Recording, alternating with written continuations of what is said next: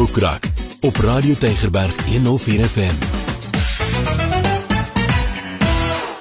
Baie hartlik welkom by Boekrak.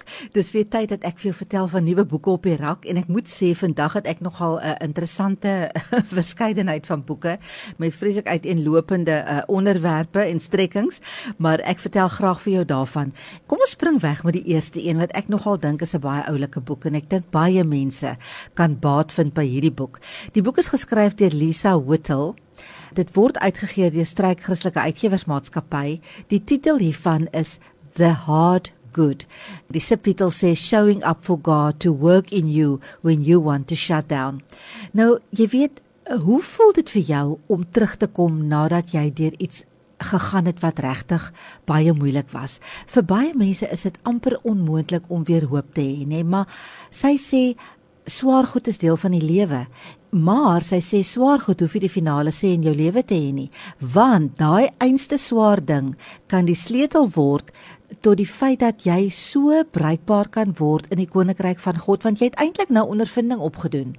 Maar dit gaan net gebeur as jy God toelaat om goed uit die sleg te bring, nê, nee? en dat jy nie weghardloop van hierdie swaar ding wat jy gaan nie, dat jy sê Here, leer vir my die lesse wat ek moet leer uit hierdie swaar tyd waardeur ek nou gaan. Ja, en dis waaroor die boek gaan. So dit gaan oor dat ons nie moet sê what if nie, maar dat ons moet sê what is. En dit is geskryf regtig vir iemand wat baie desperaat is om vorentoe te beweeg as jy in 'n in 'n moeilike tyd is. Uh the hard good gee vir jou 'n stem om hierdie moeilike plekke waar jy jou bevind om vir jouself bietjie duidelike directions is nou die Engelse woord wat sy gebruik, maar rigting te gee. Dat jy kan sien waarheen moet jy gaan? Waarheen is jy op pad? Wat moet volgende gebeur? En dat jy moet onthou, jy weet jou moeilike plek is nooit te moeilik vir God nie, nê? En dat ons moet toelaat dat moeilike goed ons 'n bietjie verander, dat dit ons help en dat dit ons gereed maak vir wonderlike goed en vir daai comeback wat jy nodig het. Dis waaroor die boek gaan, The Hard Good deur Lisa Whittle, deur Struik Christelike Uitgewersmaatskappy. Nou spring ons na iets heeltemal anders. Hierdie boek se naam is Bait to catch a killer. O aarde mense, dis geskryf deur Janine Lazarus. Dis 'n true crime memoir. As jy nog gehou het van die film Silence of the Lambs, dan dink ek gaan jy nou die boek geniet. Dis 'n ware storie natuurlik, nie? Dit speel af in die 1990s.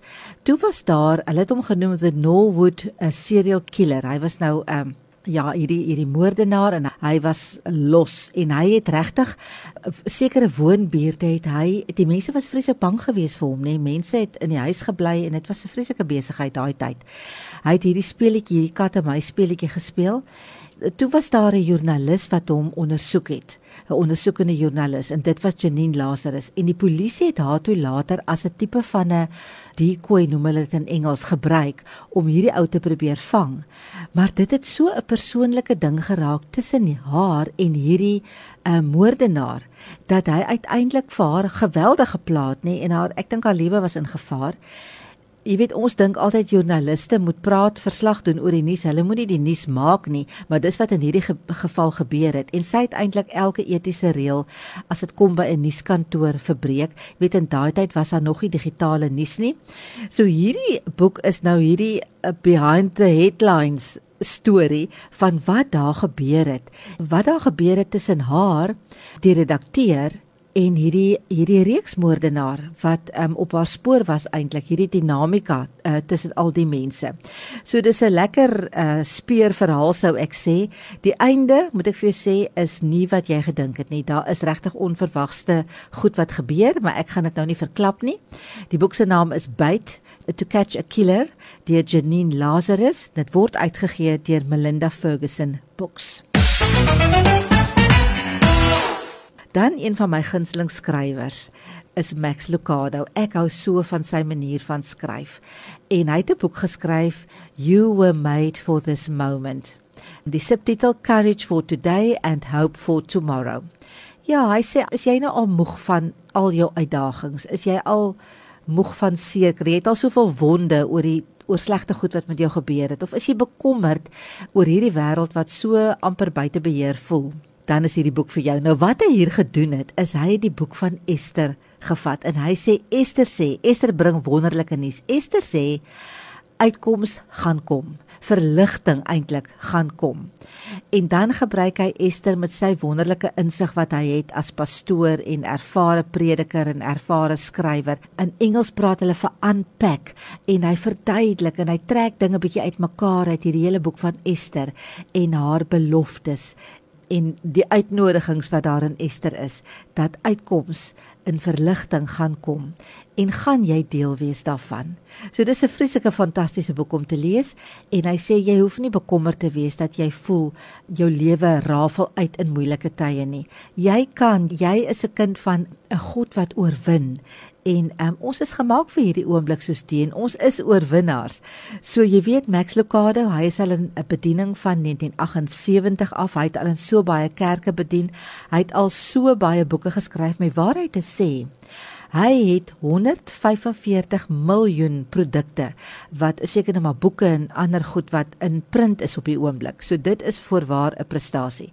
So Max Lucado, you were made for this moment, deur Stryk Christelike Uitgewersmaatskappy. Dis waar jy dit gaan kry. Dan wie heeltemal na 'n ander kant toe het ek die mooiste digbundel gekry. Ek moet sê, ek moet regtig in die by wees vir 'n digbundel en dit moet regtig my aandag van die begin af vat en hierdie een het. Ek het so lekker gelees. Bladsy na bladsy dink ek ek gaan nou net hierdie enetjie lees. Dink o dit was mooi. Ek gaan aan na die volgende een. Hierdie een se naam is meer as woorde deur Rina Cascioni. Nou sy het 'n professionele loopbaan gehad al die jare aan kunste gewy sy het musiek op Stellenbosch gestudeer. Sy was nog 3 jaar oor see sy het in Strasbourg en Genève ge gewerk werk. Sy het 'n um, BA graad met kunsgeskiedenis met Frans en Duits. En toe sy nou terugkeer het sy klavier en musiekgeskiedenis aan die musiekdepartement van die Technikon in Pretoria gedoseer. Sy het landwyd opgetree as musiekeksaminator vir Unisa En toe na haar lang loopbaan in musiek maak sy haar debuut met hierdie pragtige digbundel Meer as woorde. Nou in die digbundel sal ek sê sy ontgin aspekte van die liefde, haar reise na Europa, sy dig oor weduweeskap, sy dig oor jeugherinneringe en aan die einde van die bundel gaan jy sien is daar 'n paar vertalings uit Italiaans wat haar derde taal is, ook Engels en Spaans. 'n pragtige digbundel. As jy hou van 'n digbundel, ehm um, ja, jy gaan dit een geniet. Meer as woorde deur Rina Cascioni uitgegee deur Naledi.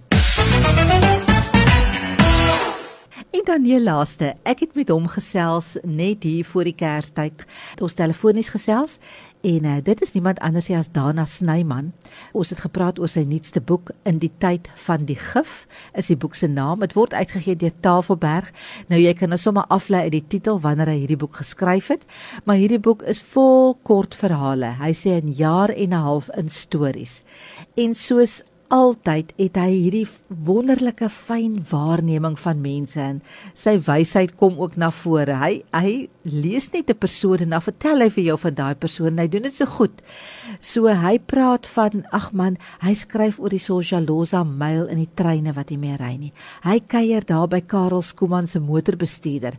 Hy maak 'n draai by Etienne Leroux se gunsteling kroeg. Hy gesels met een van die polisiemanne wat by die Sharpeville skietery was. Hy skryf oor Henry wat met sy hond daar in sy garage kom intrek het en John Mgaga wat dag na dag dieselfde hamer probeer verkoop en Koos Sas wie se skedel nooit begrawe is. Hy maak 'n draai ag daar by die Toringkerk in Bloemfontein. Dit is net 'n wonderlike wonderlike boek vol kort verhale. Jy hou hom in jou handsak en as jy ergens vir iemand moet wag of in jou motor, dan lees jy gou 'n storie en jy geniet dit net. Jy weet dis vreeslik baie um Ag ek weet nie, hy het net 'n manier om so eerlik iets te kan vertel. Die boek praat van pyn en verlies, maar hy soek geloof en hoop en somme baie positiewe goed in. Dana Snyman in die tyd van gif en dit word uitgegee deur Tafelberg. Kom ons gee 'n boek persent en ek dink daar's dalk iemand wat kan baat vind by hierdie boek van Lisa Whittle, The Hard Good, Showing Up for God to work in you when you want to shut down. Wie die skrywer van The Heart Good? Laat weet vir ons en uh, dan gaan jy hoor wie die wenner was en as dit jy is kom haal die boek en uh, lees hom lekker deur en mag dit jou stig en mag dit werklik vir iets beteken. So van my Ingrid Venter hier van die boekrak af tot 'n volgende keer sê ek dan totsiens.